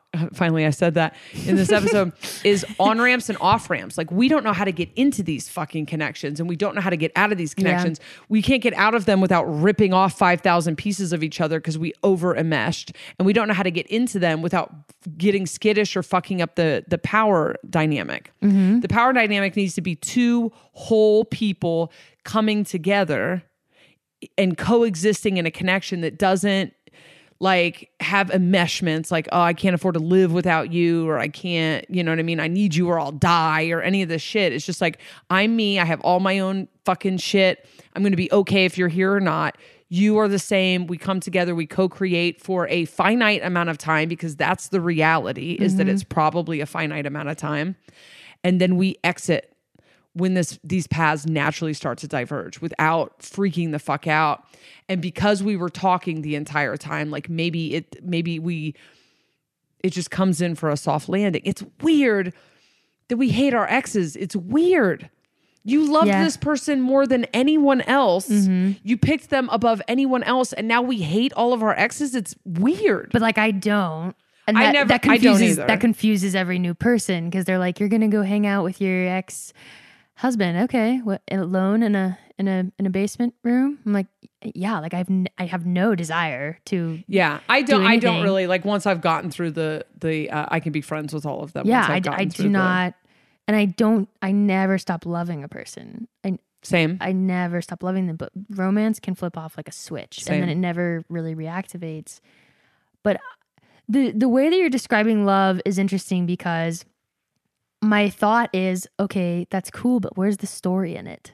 Like, if human consciousness is a a really epic storyteller, like at that point there's not going to be enough conflict to keep us like engaged in a single body Oh, I think there's so much story. I think there's so You much more still- romance and beauty in Are they just like, gonna, like, co-creation create? of reality. Yeah. and then they'll like have their challenges, but it'll be like together. I don't think it's without challenges. I like for now, for the next like however many years, it's going to be about hacking love. Okay. You know, it's about finding love at the bottom of this. It's going to have conflict for a minute, but it's conscious conflict. It's like, Yeah. Mm. okay, we know we have these attachment systems. But, like, doing that this fight- connection. for something. yeah so here's this connection and once this honeymoon phase is over the attachment systems are going to show up Yeah. and then this time instead of one of us becoming avoidant and one of us becoming anxious we're going to stay awake and we're going to work through this attachment shit Yeah. you know and that's going to manifest through story Yeah. But the story is played out. The fucking the man checks out and gets a man cave and the woman becomes the nagging whatever fucking wife and Oh, then yeah. they're alone and then she meets someone on the internet and then you know it's a fucking all of these like old paradigm stories have all been played out and now it's something new and beautiful and i think we've never experienced it before. And then it can be built on from there because i think like true non-monogamy is like we're not get, we're not seeing a ton of it i know a couple of people pulling it off Yeah. I see it mostly being used as I like know two people that are pulling it off. yeah, Maybe. I know. Yeah, I have a friend who I'm really interested in what she's doing, and then I've read about it a lot because I'm fascinated by the idea. But I think when you when you get when you nail one relationship, like you've nailed the attachment system thing in one relationship, Mm-hmm. and then you start to expand, and then like see like like this thing webs out. Not saying everyone has to do that, but like I'm fascinated with this idea because ultimately this is a allegory for us learning to come together. Yes. Yeah. But the codependency story's been told. It's fucking old. Yeah, it's, that's true. It, and and and it's still being told as we hack it. You know, there Mm-hmm. are people every day. There are people who are like in these codependent relationships and reverse engineer their way back to a healthy relationship. You know, So, what do you feel like the differentiator of the twin flame archetype is versus codependency? Because it has a lot of similarities. oh, I think that co- I think this is the this is that So, twin flame is like codependency, bitch slapping you in the face. Twin flame in a higher dimension is a higher dimensional connection or a higher dimensional contract, you know? And then in the lower dimensions, it's hacking codependency. Like that's like phase one of most twin flame dynamics is like you're here to hack codependency. And then, do you, you've talked about twin flames, like the blueprinting and maybe like jumping to like another person. So, do we end up with our twin flame? I don't know, man. As I uh I can only speak so far as like my experience goes, you know? So I know what like my feelings are. And I don't even know if I really got into this on the podcast because I tend to uh, avoid the subject of twin flames. But um in like September, there was like a recoding thing, and like Lola got the same download that we were going from phase one to phase two. And then Adriana was like, uh, we're kind of just taking the twin flame thing offline for a minute because it's just like causing more codependency. And then all a, a lot of readers, a lot of readers that like YouTube readers that were doing all twin flame stuff on YouTube stopped like they changed their formats because they were all they were all feeling like okay we're j- rather than hacking codependency we're looping on codependency Yeah, it's becoming an obsession kind of. yeah but i've never like i chased that carrot Yeah. till i was blue in the face. And i it was so transformative for me. It changed the entire like perception of who i was. Yeah. and it really didn't stall ever. Like it was just this constant like ripping off pieces of myself and finding out who i ultimately was mostly like trying to get out of pain. But the entire time chasing this idea that we eventually end up together i can say in my experience personally i have surrendered that we won't. Like not you know six months ago i would have told you like i was accepting that we might not. And there was still totally a wedge in that door. Yeah. and now i'm like to the place where i'm like I- i don't feel that like i feel like i graduated from whatever that was. And uh, i don't feel that kind of connection to that person anymore. Yeah, I mean, I kind of feel like, and this is me like being cynical and like single, but it's very much like all I desire from a relationship right now is like, I just want, which is kind of good. Like, I'm not looking for something from anyone anymore. Like, I was always like, had kind of these mental frameworks of like, this is what I'm looking for in this person because like they can offer this to me. And now it's very much just like, eh, teach, like, all I want is like to gain a greater understanding of like what my own like who I am. right I'm just looking for like mirrors now, whether it's romantic or humanity in general. Uh I I just feel very much like we are all the same, like we're all one and we're all just like these little different variations of expression of consciousness. And yeah, so that's where I'm like I used to have like a lot of ideations around like a twin flame or a soulmate or like this person that would complete me. And I have like still, I don't know if it's programming or if it's like built into me, but there's still like so much ideation around like a family and a traditional thing. And then there's this other part of me that's like very much not, is this very non monogamous and very much like I could see myself like on some weird commune where like we're all like in love with each other. And Yeah. I, I resonate so much with both that it's very confusing. It's probably just like Aquarius and Virgo and Capricorn like fighting each other. But uh like I yeah, it's interesting. Like I feel much less romantic ideations and more like what are we gonna unravel for each other? Like how I'm looking for my mirror. conscious like conscious relationships Yeah. i can say for sure that i will never um i will never try to have a relationship with someone who's unconscious um including people that i like have woken up Yeah. because people who i wake up turn on me for a while at least always they turn on me or they cut me out of their life for a phase Yeah. which they have to do because you're not really supposed to be woken up by another person but I don't like I wouldn't enter into it like attempt to have a relationship with someone who wasn't just like awake also. But I um the thing that you just said, fuck, I wanted Looking to for a mirror? conscious relationships. Uh so Kristen, my friend who's a therapist and awake, when I found out I was codependent, I messaged her and was like, dude, I'm codependent. And she was like, yeah. and I, she said something that stuck out so hard to me. And I got tested on this a few times. She said, you have to watch out for things that are faded Interesting. things that feel faded. So the thing with me is I'm I'm making movies with my life at all times and everything has to have like that's the reason that all my stories are so like you know intense. I love to tell Dramatic. stories with my life. Yeah. Mm-hmm. And so I look for I I love that. And I love that about the game of life and the synchronicities and everything else. And so I love like when someone comes into my life, I like to line up all the ways that life led us to this moment. Mm-hmm. Which I think is fine and it's fun. it's effective storytelling. It is effective storytelling. And I feel like this movie that we're living in, someone has to watch it. Yeah. That's why when I'm manifesting reality, I don't put those like clauses in there to like prevent chaos. You know, I don't know if you know that trick. Like when you're creating something, you say not via chaos so that you're you're you don't have tower moments.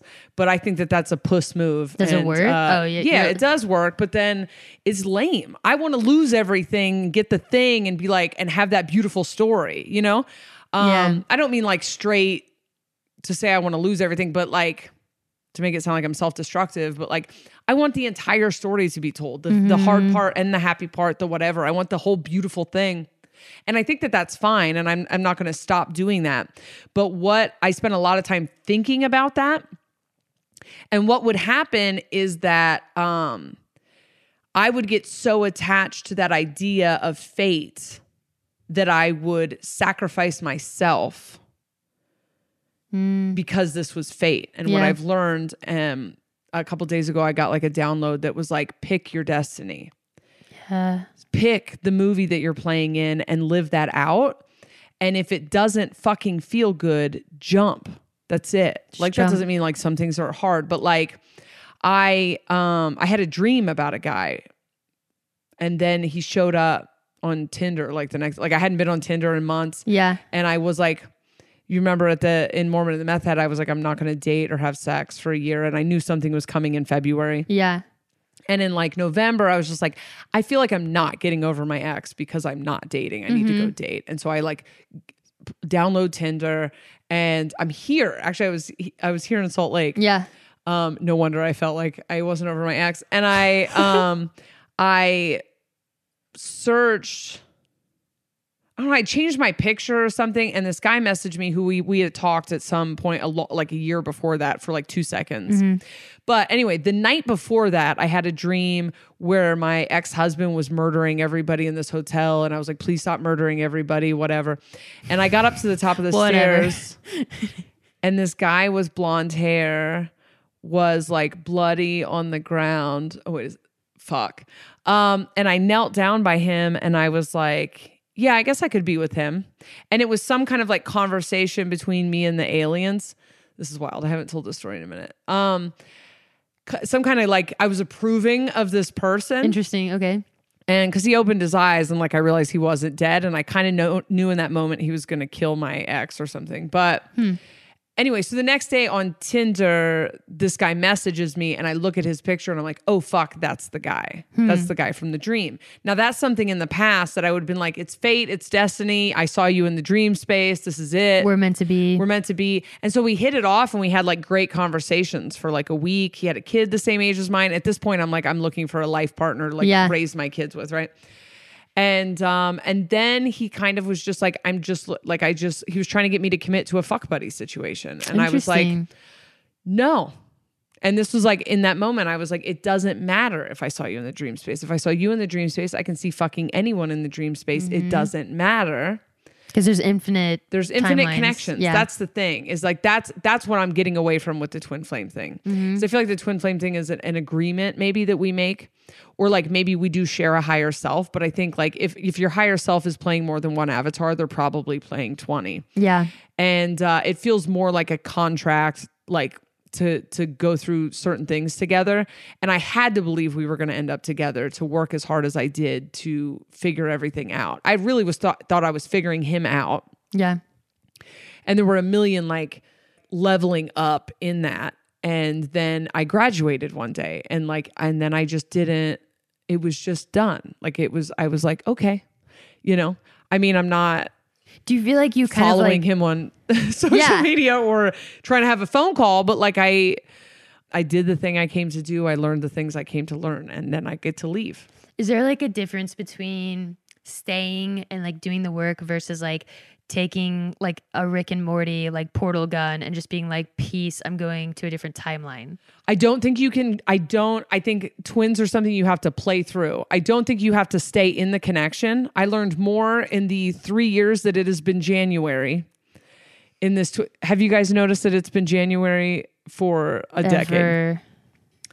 Um, It these really connections Yeah. you can split like never see them again Yeah. and they don't stop doing their work and you do not you I do not think that you get free from that connection until you have learned whatever the like that's why it feels like a contract to me that it's like these are the things that we are going to learn here and you don't get out of it and you can like make it last forever Mm-hmm. by like not doing like not processing through the stuff and dude I fucking hated it when people said stuff to, like not stuff to me, but like on YouTube when they're like, this is about you. It's you that you're looking for. It's you. Like, I fucking hated that. I'm Yeah. like, tell me what he's doing. Why is he bad? he is wrong. um, but like being on the other side of it, I'm like, oh, it was me. It was literally me. Yeah. Like, it was like, 100%. it came down to the last couple of revelations I had were like, uh the thing you know it was it was it, it was a it was a combination of all the loops in my life and like and they were right there for me to see but it was also so many things about myself i should like list all of the lessons that i learned that's the kind of the cool thing about having documented it on a podcast Yeah. but like um it gave me myself it gave me like true confidence like true i love myself. I nurture myself in a way i never have. I take care of myself in a way that i never have. I am honest about who i am and what my needs are. I advocate for myself. I have boundaries in a way. But not only that it put me on the path that i wanted to be on you know? It it it it put me on the path like soberish. Everything was a like a symptom of me spiraling out in this connection. And uh and now i have like this is a life i dreamed of Yeah. i'm surrounded by conscious people that love me and like strong fucking powerful women Yeah. like my whole life is magic i don't Yeah. even have to talk to fucking 3d people like my whole life is magic I'm like overthrowing the government. I am like hacking the matrix. Like everything is magic. And it was the result of this very painful connection. And now I've like entered into the gratitude and I'm like, oh my God, this person held the most beautiful mirror up for me. Yeah. And three weeks ago, I was fucking pissed and having a hard time not like posting awful tweets. But they I cycle through things really fast. They're like a January guru. 2020. like Yeah a guru for you. and it was beautiful and i'm like of course we're connected in the higher dimensions of course this this this very intimate friend of mine in the higher dimensions was like going to play the most like influential role in my life mm-hmm. And uh, part of my attachment i think to that is like it's the pivot and i love pivots man. I love it. I'm like oh we're going to change every single day under the influence of this? Let's do this forever. And everyone else is like fucking no thank Yeah. you you know? Um so i think twins i think i think we are gonna i think the twin energy phenomenon i was gonna say phenomena for some reason now i don't know I think that's multiple phenomenon. yeah that feels backwards to me It's, right It's messy, words guys. are hard A, those A's and no the N's. twin flame pontification yes, that's number three. You did it. the twin flame thing which if you haven't uh, I don't know. Like maybe there's new versions of it. I don't know. I'm still Mm-hmm. The uh, archetype, though. There's yeah. like a theme, a motif, if we s- if we must. Yeah, because I get people like there's just also a million different connections. Like Yeah. I, you know, the the my relationship with connections has changed quite a bit. Where the aliens are like, "Can we send a soulmate?" You know, Mm-hmm. soulmate used to mean something so crazy, and then the soulmate comes into my life, and I can see exactly like, "Oh, you're just here to make me remember that I'm funny," or you know, Oh, uh, give me my groove back a little bit because I got knocked down here, or you know, we're here to do this for each other in each other's lives. But like, I do remember you, and I do feel this like connection to you from before, and there is this like sweet attraction between us because we've known each other yeah. in different lifetimes. And so I don't know. I feel like the template of Twin Flames is an ascension template ultimately. It is a rapid awakening, and not everyone's signed up for that. Not everyone's in that collective, and that's fine. Those relationships aren't like somehow outranking other relationships. They're actually way less sustainable than a, than a mm-hmm. soulmate relationship. There are some twin souls on the planet that just seem to have like the exact same blueprint and no conflict. Hmm. You know, I feel like twin souls are something different than twin flames, but these are also just like hmm. I feel like twin, the flame and twin flame is for burning shit to the ground, Yeah. right? But I feel like this is just none of these things are concrete. These are just like I, you know, we're just trying to define experiences we've Yeah. had, right? It's like the way I see it is like there's doctrines or uh, ideologies are out. Like there's so many out there. Even just Right. in energy work, like you can heal someone in a billion different ways. Uh, it's just different ways of organizing the same concept. Uh, it really seems that it's it's the more consciousness we apply to something, and the more we feel like there's some kind of organization, the more like we can nav- we have little markers to navigate it, and like this whole romance game seems like all these different terms that we give it. It almost seems like we are sorting Halloween candy in like a dun- bunch of different ways. Right. Like We're trying to figure it out. we're trying Yeah. to figure it out. It might just all be the same thing. Like it's the same matter. Like you you can sort it by like hard candies versus chocolate or like what color the wrapper is. Right. Uh, it's all the same candy, but like it's really fun to like this. Just could be consciousness's like game of just twisting the little kaleidoscope just a little yes, bit, right? Yes. I was just gonna fucking yeah. That's so much better than what I say. It's like we're experiencing things from every angle. Yeah. So like you have this like thing with like none of the angles are correct. They are just all they Mm-hmm. Yeah. just are. It's so just it's like way of I, exploring. it. I'm going to experience being avoidant. I'm going to experience being anxious. I'm going to experience hacking anxiety. I'm going to experience hacking avoidance. I'm going to experience connection. I'm going to experience disconnection. I'm going to experience Yeah. codependency. I'm going to experience interdependency. And like, Pontification. I'm going to pontificate on my pontifications. I feel like we could talk for a hundred hours. Have we done that already? It's been two hours. we did it. I have so much more to talk to you about, but um, we'll have to bring you back for another episode. Um, do you, you do energy work? Yes. Where can people find you? Do you do it remotely on the phone or anything? I do, yeah. Okay. Uh yeah, I honestly it at this point like it really doesn't make a huge difference. I think like Yeah, you did some wild shit with me over the phone. oh wait, that sounded like more of my lesbian Oh, lesbian that was yeah. That was when we talked about missions. Uh, what? Huh? So I'm just gonna I'm like a tank top underneath this shirt or something. no, um, yeah. So you can find me at Tessie dot frequencies. So T E S S I E dot frequencies. I like it's kind of more just like a personal like I have some energy stuff. There's music stuff and drawing stuff and. I would love to find a way to like bring all of those worlds together. I also a lot like, of people are doing that. yeah, I would love to because for me, like art and music have been. I was very numbed out. Like I didn't have access to my emotions. Art and music were like the only way for me to access my emotions for a long time. And even still, like I could go like months without touching a guitar, guitar, and then I'll have like a feeling, and I'm just like write a whole song out, and it's just like Wow. purge. Okay, done. And it, like, not a bad song, you know. Like it just comes out really quick, and it I could write it in twenty minutes. Uh, and it that's how I function. Like that's how I process things. Uh, so I would love to. Right now, like my energy work is huge on just identifying patterns for people. It's doing a lot of that work where we're just having a conversation, and then I am actually looking at like tapping into their energy like I did with you and kind of identifying. It's just like a fast track where we don't have to do as much dialogue because I can just be like, hey, like this is what's going on with you. We don't have to do the Whole pontification. thing, right? Uh and um but I would love to uh marry those things together. I was naming this episode "Pontificating on Patterns." Yes. Um I also am involved in like artificial intelligence and that's a whole nother world. God, we have ten episodes to do. I know.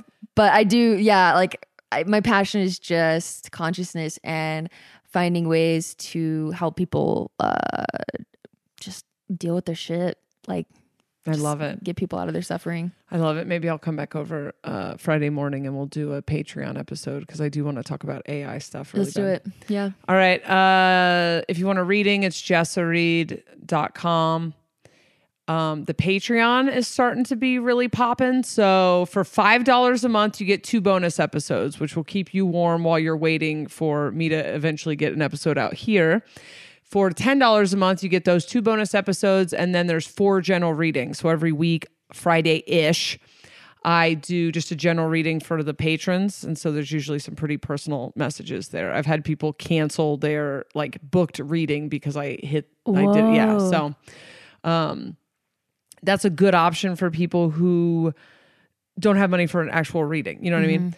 Um, for a personal reading. And then for $20 a month, you get those things. Plus, I do a live video um, like a like a YouTube or you know we do it over YouTube, but like a live where we're all kind of in a chat room together, and then I'm on the video, and then you can ask questions or we can discuss stuff that's been like lately. I do that for like an hour or two hours, um, usually around an hour, but they've gone as long as two hours, and um, so that's another way of just like you know everyone uh, keeping in touch and and having conversations about stuff like that, and that for twenty dollars a month you get all of that, and then. Um, the website's not up yet, but we've already been, you know, kind of using some of the money from that to help provide like readings and mental health services and stuff to people who uh, are going through the awakening and and need access to that and don't have money. So that's kind of what I'm doing with the with the Patreon money. So um and that is patreon.com forward slash, I guess I've been saying backslash, whatever, Jessa Reed. You can just search it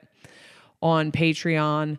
And um there is a discord server. You have to get to the facebook group to get it blah blah blah. Jessa is a lesbian. i may be a lesbian. I don't know. I haven't unpacked it yet. We'll see. Maybe. What maybe i don't want to commit to one thing or No, why should you? I'm I really sure, want to name this Jessa as a lesbian, I but I'm know. gonna it has to be pontificating on patterns.